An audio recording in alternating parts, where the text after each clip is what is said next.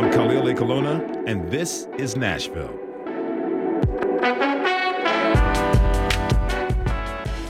Each weekday at noon, you'll find me here on 90.3 FM or WPLN.org.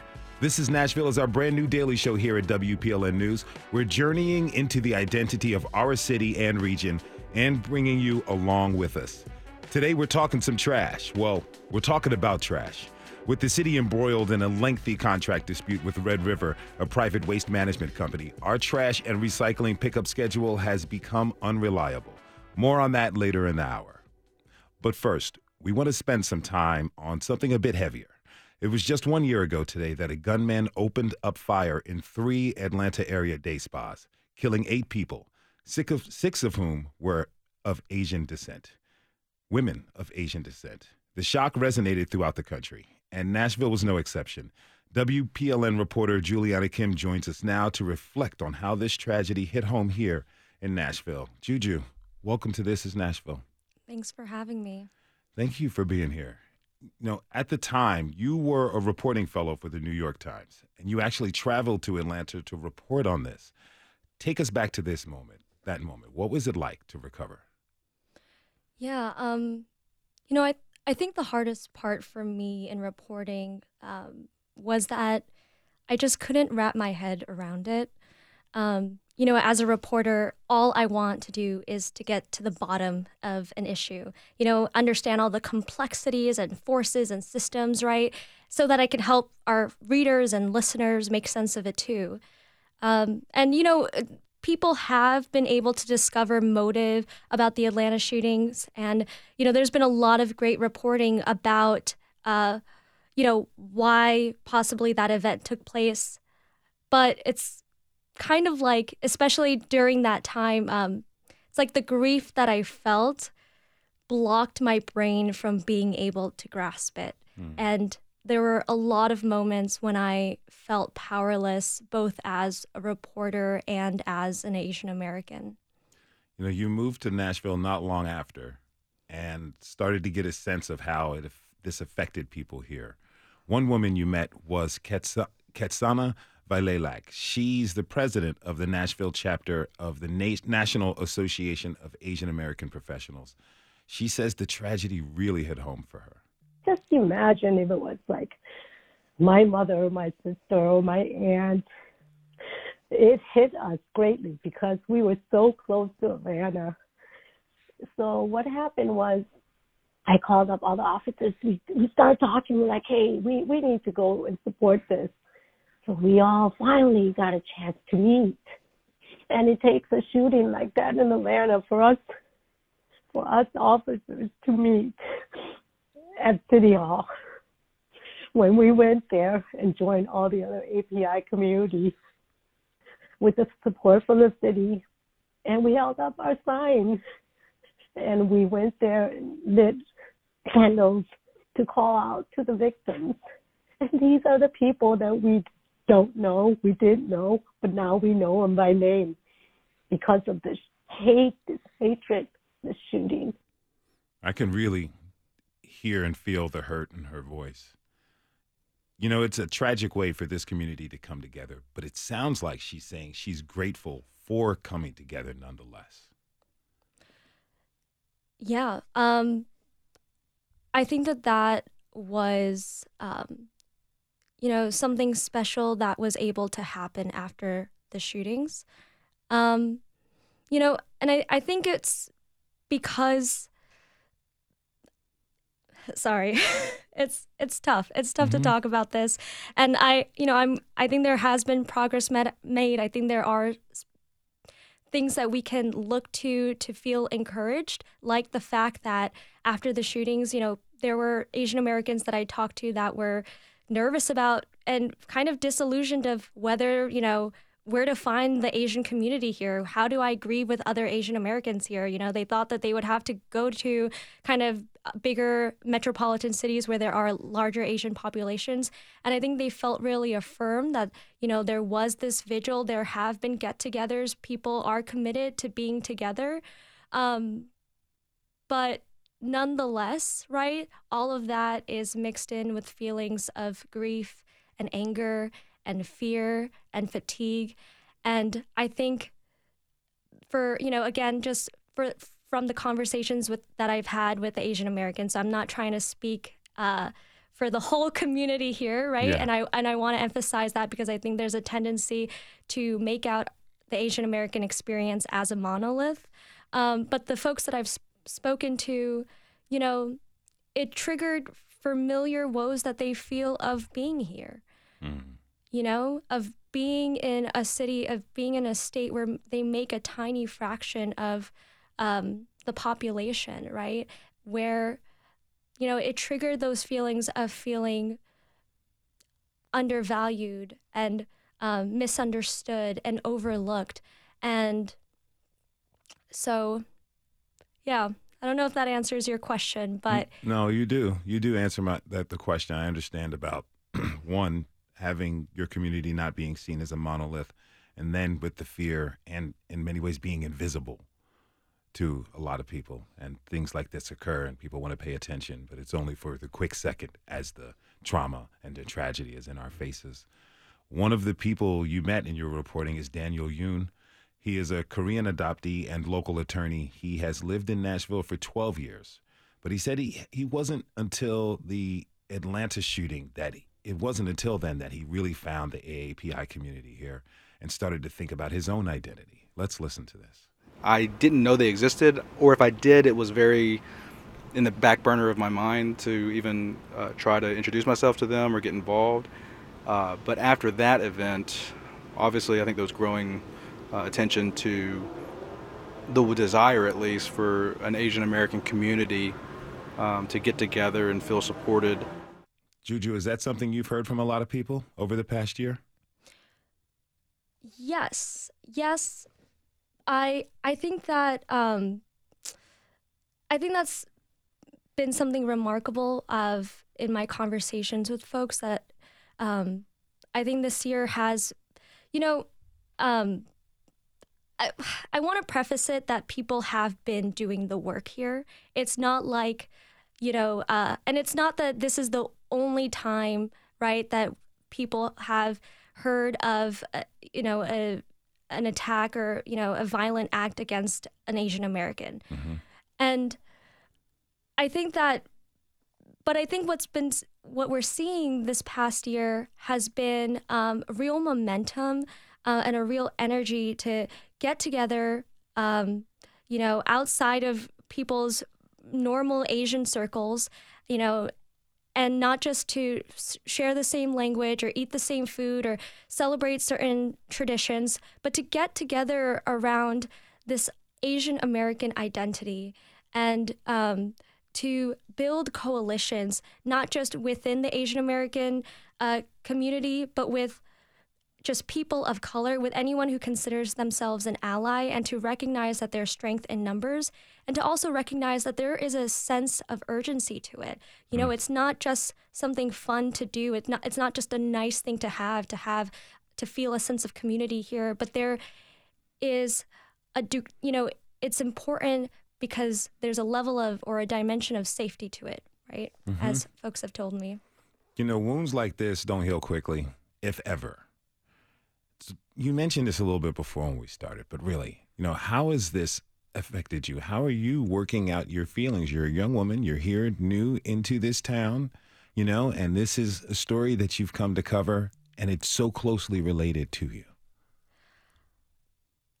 You know, I'll be honest with you, it's it's a sad day, and there's been a lot of sad moments um, this year, right? You know, what happened last March hit close to home because one, I'm Korean, like some of the victims.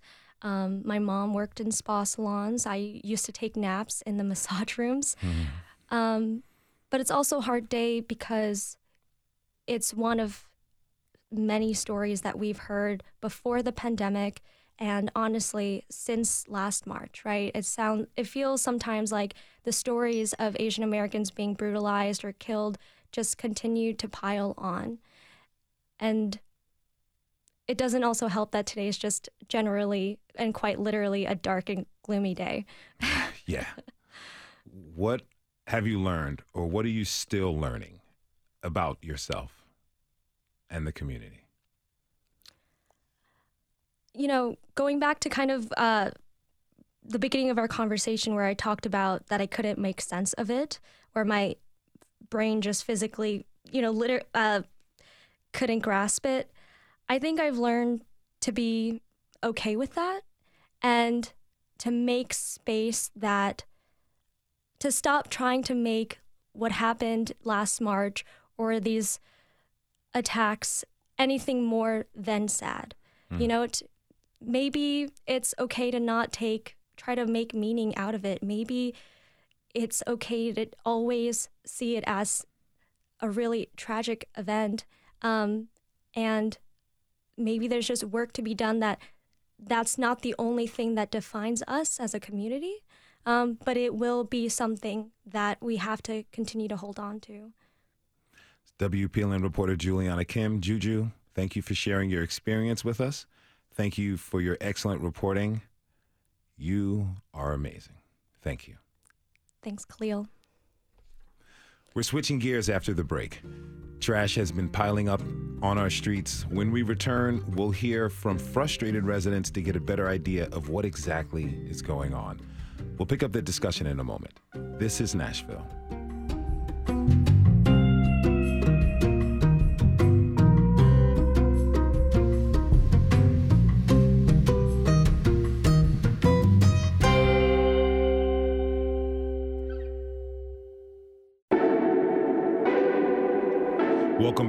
I'm Khalil Ekulona, and this is Nashville. I think it's fair to say that trash has been on a lot of our minds lately. Maybe your recycling is piling up in your trunk, or maybe you're chasing the garbage trucks in the morning because they keep skipping your house. Yes, the waste management system here in Nashville is in need of some serious help. While the city is in a contract dispute with the waste management contractor Red River, residents are losing their patience. My next guest is one such resident. Rainey Heflin lives in Glenview. She joins me now. Rainey, welcome to This is Nashville. Thank you. Good morning. Good morning. I guess it's afternoon now. Yes, yes, that's right. You know, uh, daylight savings time has us all thrown off a little bit. Yes, it hit me this morning. Yes. Okay, okay. So can you tell me what your experience have been like with trash pickup? This all started actually before COVID. We had missed a few. Every now and then they wouldn't pick up till the next day or maybe even the next week. And then once COVID hit, it got to where it was very regular, where we weren't getting trash pickup. And we uh, had a teleconference with meeting with Red River. They made all kinds of promises. They blamed it on equipment. They blamed it on not being able to get people to come to work. Then they blamed it on that whole area of Antioch and Glenview out there just booming in population. And so they couldn't keep up. But they made all these promises. And then it got better for a couple of weeks. Shortly after that, the company files for bankruptcy. Mm. So it falls again. And at some points, we're going two weeks without trash pickup. Now, I have neighbors who have large families, and they have two of the containers, and they're full and overflowing. You have dogs getting in it, you have wild animals getting in it. This is a health issue. So then we stop recycling right at Christmas. So now you have all those extra boxes and the paper, it's strewn everywhere. What have people been recycling doing? comes back.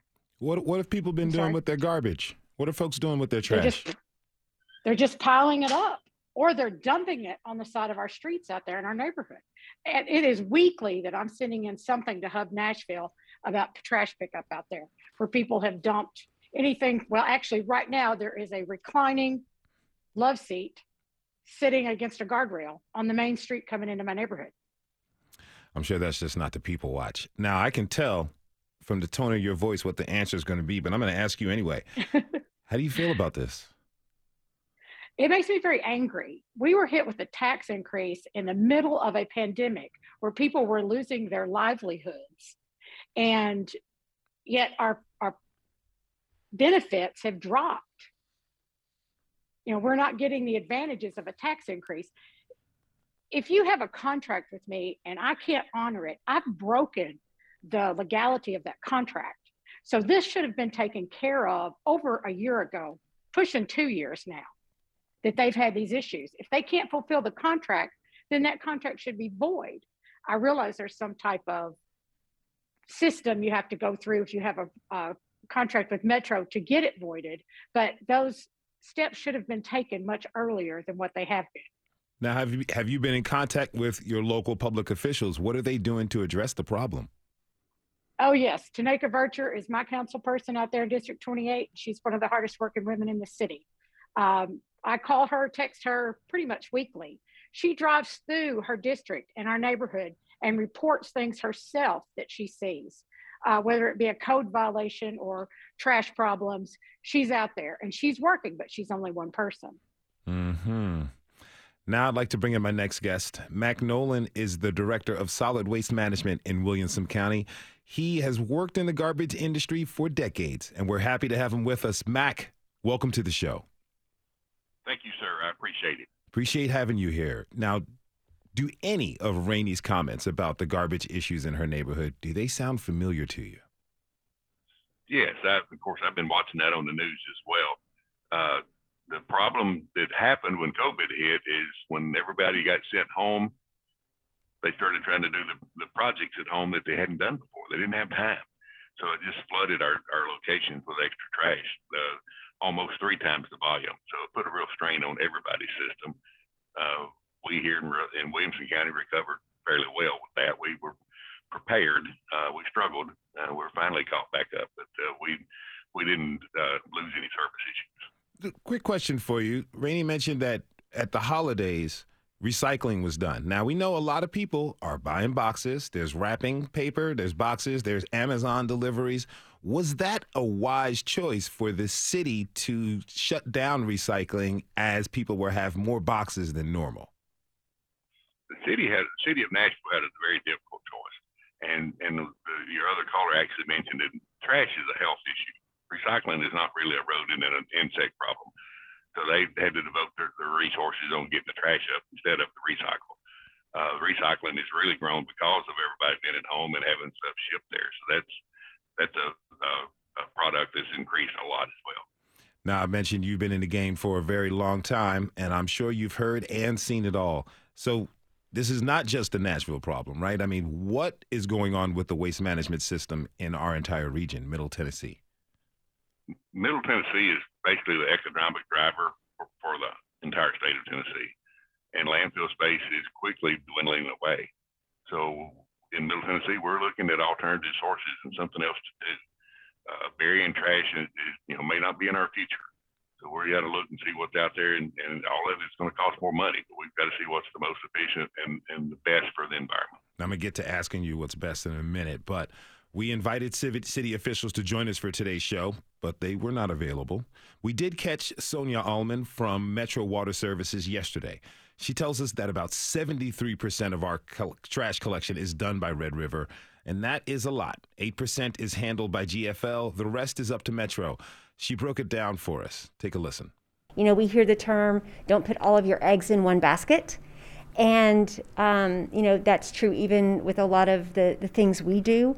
We do a lot of things in house. Sometimes it's cheaper to do it with contract work because they're able to get labor or equipment cheaper. Sometimes it's cheaper to do it internally.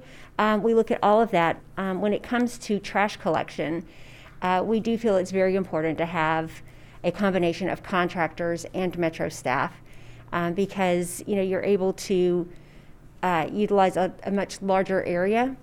One thing that you know we have been mindful of is that no one contractor have, should have such a large portion that they can have such a large effect on the city as Red River has. I should say that we did reach out to Red River for comment, but haven't heard back. Okay, so as it is, Red River accounts for 73% of our trash collection, which seems like a recipe for disaster. Mac, why does that have such a ripple effect? Uh, normally, when municipalities put out contracts like that, they'll have uh, multiple uh, bidders, and then they'll they'll pick the, the best bid, bid and go to work with that.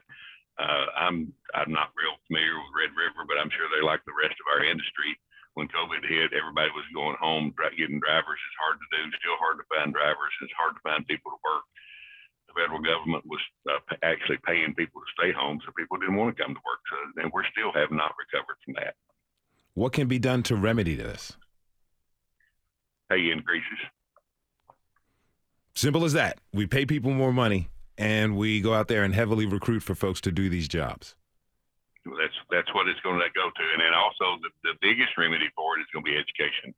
We have to start an education program statewide at the state level, the county level, and each municipal, municipality level on why solid waste needs to be done the way we need you to do it. Just getting people to understand it is, is going to be the, the best thing. Right now, most residents roll their cart to the end of the, uh, their driveway, and when they come home that afternoon, it's, all, it's empty, it's gone. They don't know where it goes, how it gets there, anything else. They need to learn. Would that be a matter of trying to convince uh, people in the state legislature to put funds into an education effort? I, I think that would be a good start because it's it's a state problem. I mean, every municipality and county in the state has the same issue. Uh, I was in a meeting yesterday with, with a lot of people from across the state, and it's all the same. Mm. And we, we determined yesterday that education is what we're going to have to do. We're going to have to educate people to where they know why. Going to have to fund that. If you're just tuning in, this is Nashville, and I'm your host, Khalil Ekulona. We're talking trash this hour in a problem that has a lot of us scratching our heads. Now, Rainey, when you hear Mac explain the ripple effect of what happens when contractors don't live up to expectations, how does that make you feel? I'm not really sure how it makes me feel. I, I kind of feel like I really appreciate his his statements. He's he's clearing up several things. I applaud him for that. But the bottom line is we need our trash picked up. Um, no, he's right. I don't know where it goes uh, once it leaves my driveway. I have no idea. Not really sure that that's important to me. What's important to me is my neighborhood doesn't have trash all over the street, all over people's yards, all over the vacant lots.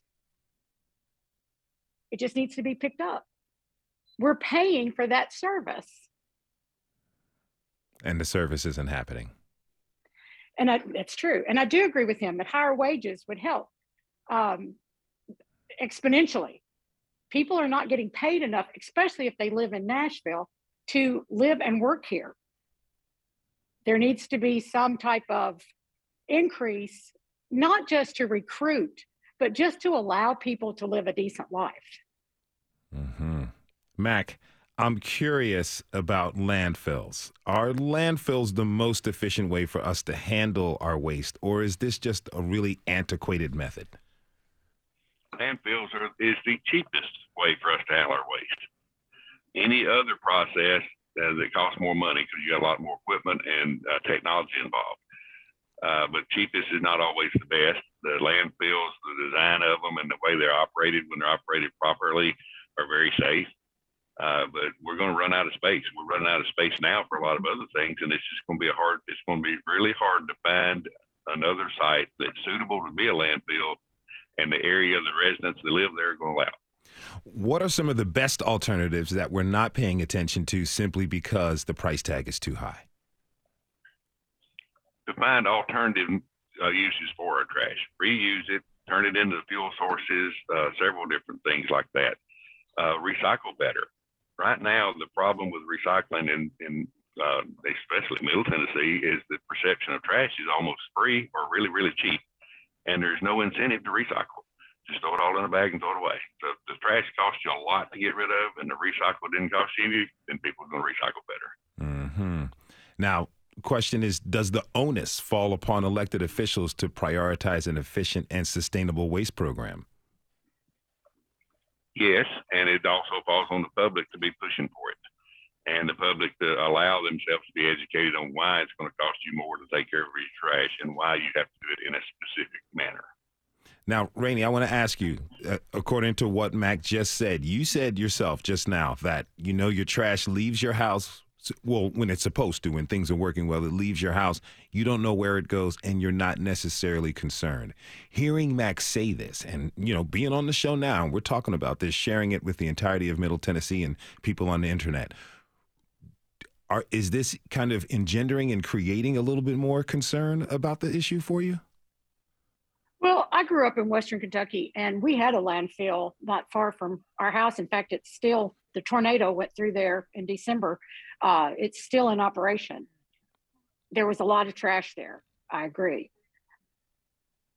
I'm not really sure how much of Nashville, you know, is it all Middle Tennessee goes to one or is there more than one? And he is right. We're running out of, of places to put it. We're running out of places to put people. So we do need to find other ways and other avenues to use this trash. I really like the reuse. He has some great ideas. I wish we could get him in Nashville. Maybe so. But, you know, Rainey, you mentioned that your councilwoman is doing a lot herself. What would you like to see done at a broader level from public officials? To as a as an elected official, I just really feel like their main concern should be the people that elected them, not tourism, not any of the other assets. If you start there and take care of the people that elected you, all that other will fall into place. And it doesn't seem like that's what's happening right now. It seems like our officials are more concerned with tourism. And yes, I understand that running the city is multifaceted. I know it's not a simple solution to anything, and there's a lot of tentacles that go into every decision making process. But I still feel like if you take care of the base, the root, the rest will fall in place. And right now, the root is not being taken care of. Look at our streets no sidewalks, no trash pickup. Mac, what should we be focusing He's on? exactly right. Yeah. Uh, infrastructure has been suffering where uh, our government are looking at bringing in higher paid jobs, more people, and things like that. Mm-hmm. We, but we're not focusing on, you know, you bring in more people, you bring in more trash. You bring in more people, you bring in more need for the roads.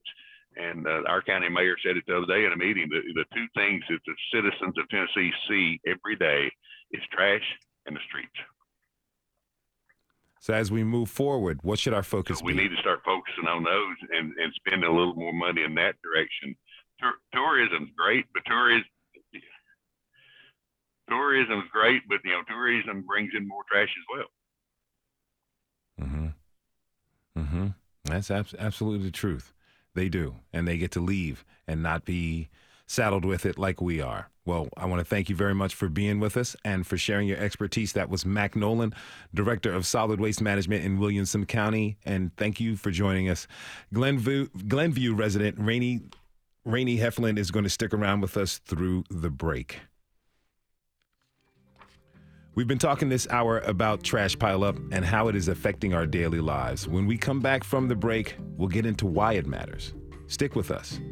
This is Nashville.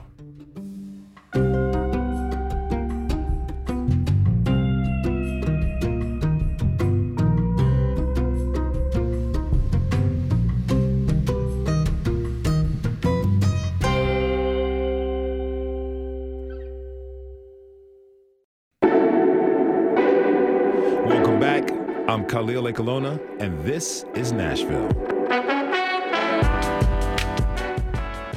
We've been talking this hour about the trash pileup in our city and region. It's more than just an inconvenience. Our landfills are reaching capacity, and officials are scrambling for longer term solutions. The problem with garbage is directly related to environmental justice, something my next guest is very aware of. Jaffee Judah is president of the nonprofit Recycle Reinvest. Jaffee, welcome to This is Nashville.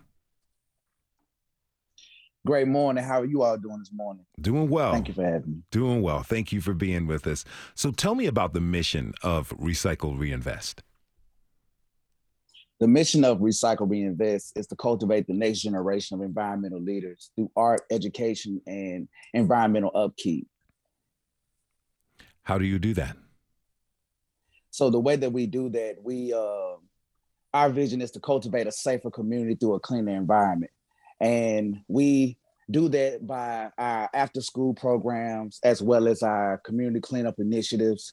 But um, we do that through our youth mentorship program, which is called the Eco Drip Leadership Learning Zone. And with our um, environmental justice project and program, rather, we identified like up to five youth, boys and girls between the ages of nine to 16 in the North Nashville community or South Nashville community. We're also servicing um, the Napier community um, in Davidson County. um, and youth get the opportunity to visit and talk to different community leaders from the gar- gardens, community uh, Congress leaders, colleges, and farms uh, to learn about what environmental racism is and how they can be uh, an agent of change in that community. You started volunteering in under resourced communities before this whole dust up with Red River, right? Correct. And you noticed that trash was a problem. Tell mm-hmm. me more about how that can affect the community. Oh man, that affect the community just also by it inflates crime. Um, one thing I've noticed, me being from the East Nashville area, but also, like I said, we my organization serves the South Nashville area, the Napier community. Uh, we see that when you have an influx of trash in your alleyways and your streetways, um, and and you know when we have this type of uh, scenery of lack of value, it almost incites or invites crime and and and greater um and and greater uh it, it, it really invites crime, I would say. And Napier is a food insecure, uh, disenfranchised, low housing, under resourced area. And I feel like when we are not tackling the trash or not tackling the issue of the importance of um, having more trash cans in sight, having more um, recycling options, um, it, it it it it increases the crime in these in these low income areas and under resourced areas. Rainey Heflin, resident of Glenview, is still with us. I'm curious for your reaction to what Jaffee just shared about the effect on I, the community. I totally agree with everything he just said. Um, my neighborhood is a very diverse neighborhood, and there is a, and the whole district of 28 is very diverse. It's normally middle class to lower middle class, and all of that flows into the crime rate, the inability to be able to get out and enjoy their neighborhoods and their yards. All of that plays into it. Mm-hmm. I agree mm-hmm. with everything he said. Now, Jaffee, you organized trash cleanups. Do you find that people yes, sir. do you find that people who live in the community are eager to help or do some people think that it's another person's problem to handle? I would say it's a mixture of both. Um, it's a mixture of both because they start out having the mindset that it's someone else's problem until our team captains or our facilitators educate them on the importance of why it's important that you live in a clean community um, and pick up the trash in your area. Um, I, I instantly am able to see, you know, uh, people who aren't, you know, probably as inclined to probably clean their own house you know, to be inspired to want to come outside and clean the community. We've seen that change happen. Um, and it's it's it's amazing to see.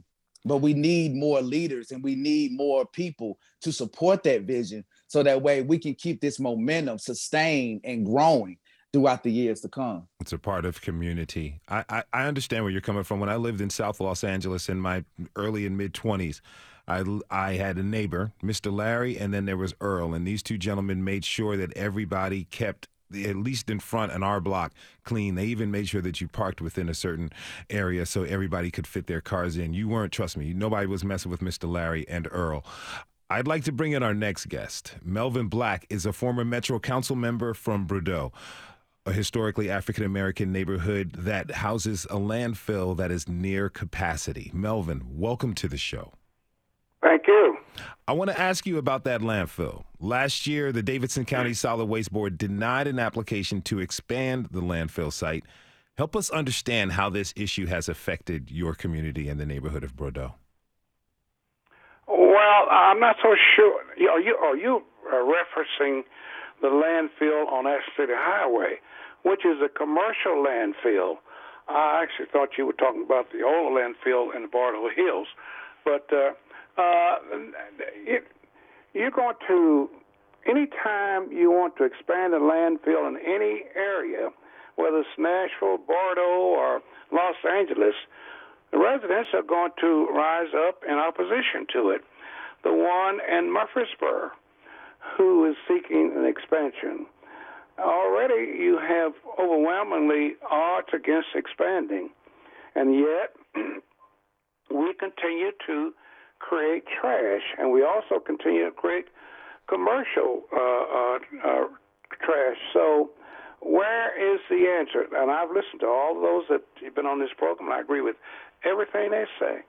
Uh, we need, and, and I think the most important thing is we need to educate people. We need to educate residents, and this, I think the city may um, empower themselves to utilize uh, the educational process through billing from NES and the water department of educating uh, when they send bills out, they send information out about recycling, trash pickup, recycling, all of that. So that's where I am. Part of educating us is understanding the historical context. Tell us about the old landfill.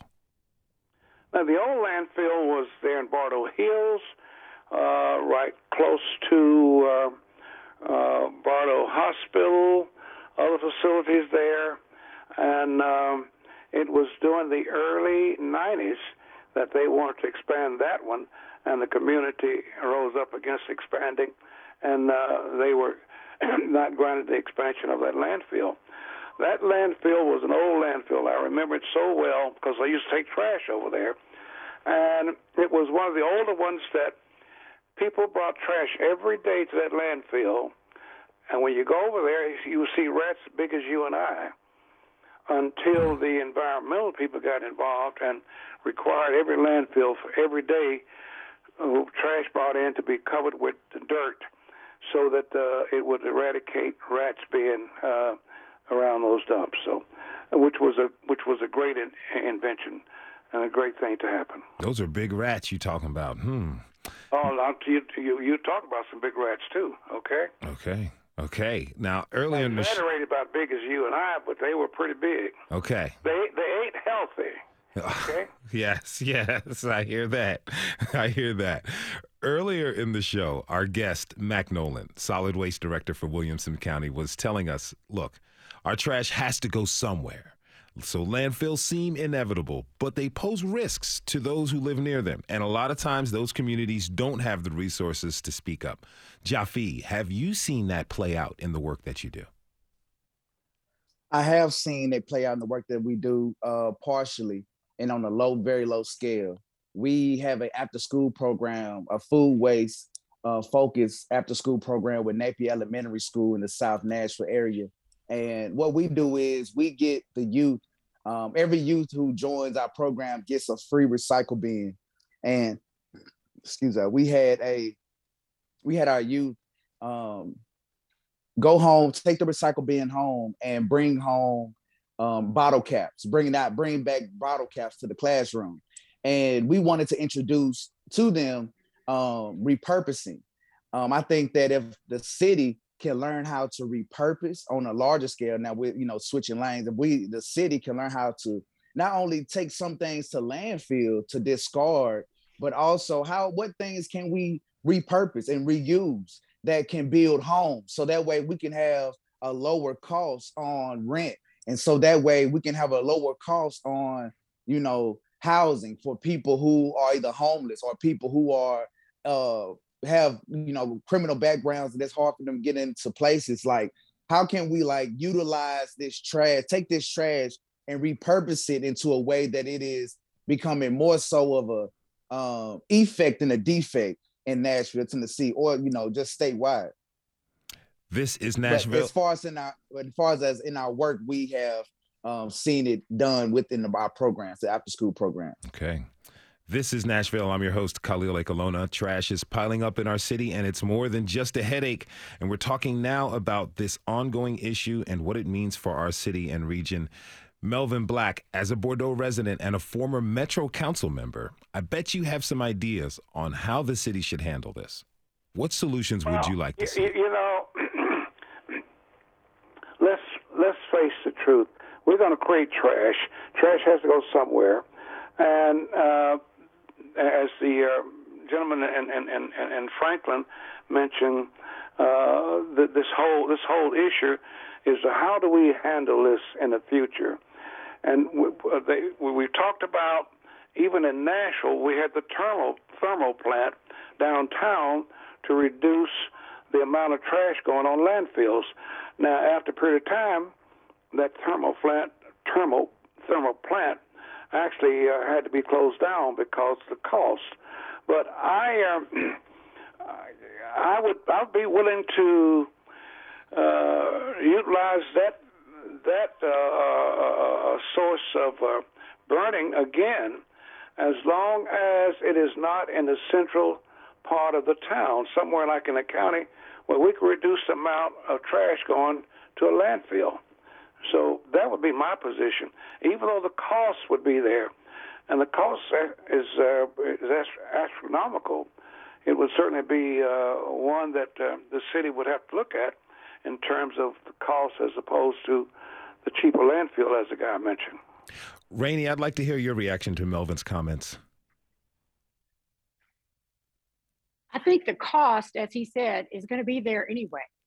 And we've got to come, find some type of solution. Uh, education is another great one. There was a school in my hometown two or three years ago that collected plastic lids off of any plastic container, whether it was yogurt or milk or cottage cheese or sour cream or whatever, just the lids. And they turned those lids in and they were recycled into a bench for the school. So the students actually got to see what they collected turn into something useful for them.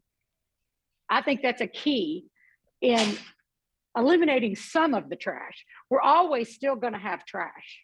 So whether it be a thermal plant or a landfill, which we've already discussed, we're running out of land. We're going to have to think of other ways to get rid of this trash.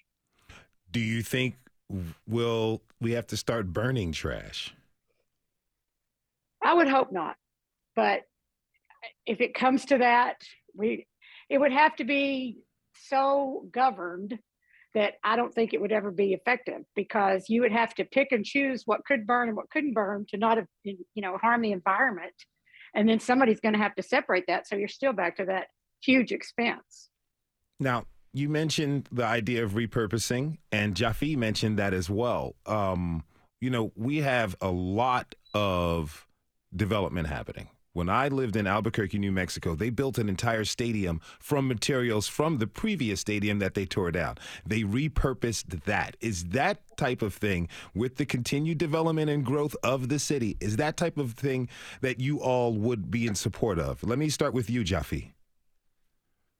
Yes, sir. I would be in full support of some type of project like that because we have to, you know, in order for us to save tomorrow, we got to start recycling today and that can start whether it be in a home, that can start in a community, um, that can start in the city, citywide, statewide.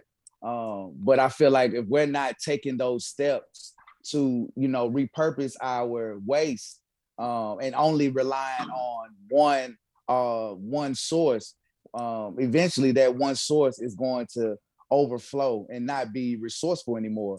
And uh, we will. It's the only the, the, the future is recycling, repurposing, and reinvesting. Melvin?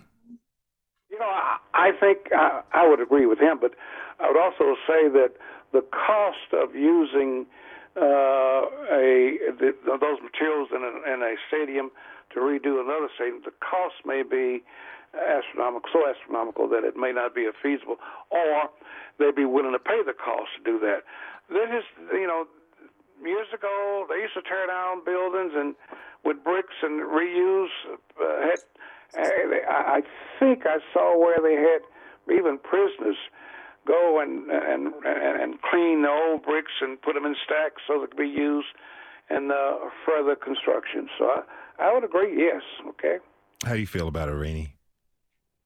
I'm all about some repurposing, and I'm with Jaffee. I think that starting with the kids is where we're going to need to start. If and I know we, we throw so much at them in schools. I taught school for many years, and they're, they're just bombarded. But this is another process that needs to be added in, almost like a civics be, uh, lesson, mm. because it's a way to become a better citizen. It's a way to understand what your government has to uh, make decisions about on a daily basis. And so I'm all about that. Get the kids involved and let's start, as he said, we've got to save that next generation. So we got to get rid of the trash today. So if we start repurposing it, it's going to help a whole lot. What does this issue tell you about Nashville and our region, Rainey? I love Nashville. Um, I love living here. I moved here 11 years ago. I think it's a great city. I love when people come to visit. Um, so I do like the tourism industry, but I, once again, we need to get back to the root of the city. Um, but I think we have some problems and we need to be working on those problems rather than kicking them on down the road for the next generation or the next group to deal with. Jaffee, Jaffee, I would like to get your answer on that. Can you repeat the question? About what does this issue tell us about Nashville and our region? This tells us about Nashville and our region that there is still a lot of opportunity um, for education and action to there's a there's a there's a lot of room for opportunity in education and action um, in order for us to really ha- tackle this problem of waste that is here in Nashville. And I feel like we have to have more consistent conversations about the work that we want to see done and the change that we want to see happen in order for us to really be at a sustainable city, um, a more sustainable city in the future. Now, people claim they want garbage collection and recycling centers, but just not in their backyards. And to me, from what you all are saying, it feels like we're going to have to sacrifice a bit in order to get a handle on this problem. Am I off base with that line of thinking that a little personal sacrifice is needed from us all? Melvin? You know, my point here is in terms of what we're talking about, that the Nashville needs to take another look at doing its own trash rather than sending it out somewhere else. It is costing us daily to send trash out, and it's going to cost us more as we continue to navigate life. Uh, when we mentioned the Bordeaux landfill, it was run by the city. We were making, we had, we were profiting seven, eight million dollars a year on that landfill. So I think, I think the powers to be in Nashville need to need to consider doing finding finding location to do our own landfill. Okay. All right. Question for you, Jaffee. Where are we headed if we don't find a fix? Uh, stagnant. We are headed into stagnation if we don't find a fix. Um, you know, and I agree with him about the Nashville needs to have its own way of land uh, uh, collecting its own trash, um, and that's why Recycle Reinvest is here to also be a part of that conversation to figure out how can we, you know, be a part of, you know, ha- increasing the presence of drivers who are picking up trash and possibly at a entry level, you know, pay, you know, there's maybe there may be a way that we can be a part of that fix. So um, because if not, like I said, I feel like we will be stagnant. We will we, we won't be able to progress as a city as we need to and deserve. Last question is for you, Melvin. How can we make sure our officials know how urgent this issue is? You know, by first making sure that you talk to your local representatives and also share all these ideas with all the powers to be, and even including the mayor's office about things that we need to do in order to keep this city going in the right direction. I, I think, it, in fact, it's the only way because this, all we're talking about is political, and it comes from comes from the top political arena down to just the people like you and I. Okay. You're the elder statesman of the group. What do you hope to see for the future? Well, you know, I, I had mentioned that uh, just a moment ago. I hope that the powers that be here, local local, local leaders, uh, would take a look at bringing back our local landfills if we can find a suitable location, that this landfill may be in existence for the next 50 to 60 years. And uh, that I, I think we could take a look at that and make sure that we could possibly do it, okay? That is Mr. Melvin Black. He was joined by Jaffee Judah and Rainey Heflin. Thank you all for being in the show and sharing your experiences. We want to thank everyone who tuned in. Tomorrow, we're bringing back Curious Nashville, a WPLN new original answering your wildest questions about our city and region. Don't miss it. Really, you really don't want to miss it. This is Nashville is a production of WPLN News and Nashville Public Radio. Listen back to this episode at thisisnashville.org or wherever you get your podcasts. Our producers are Steve Haruch, Rose Gilbert, and Tasha A.F. Lemley. Our digital lead is Anna Gallegos Cannon. Michaela Elias is our technical director. Our executive producer is Andrea Tudhope. The masterminds behind our theme are Lorange and Namir Blade. Special thanks to Alexis Marshall, Emily Siner, and Ambrio Crutchfeld. The conversation does not end here. Tweet us at This Is Nashville. Find us on Facebook and Instagram and tell us what you want from our show by filling out a really, really quick survey online. This is Nashville. I'm Khalil Ekulona. We'll see you tomorrow, everybody. And be good to each other.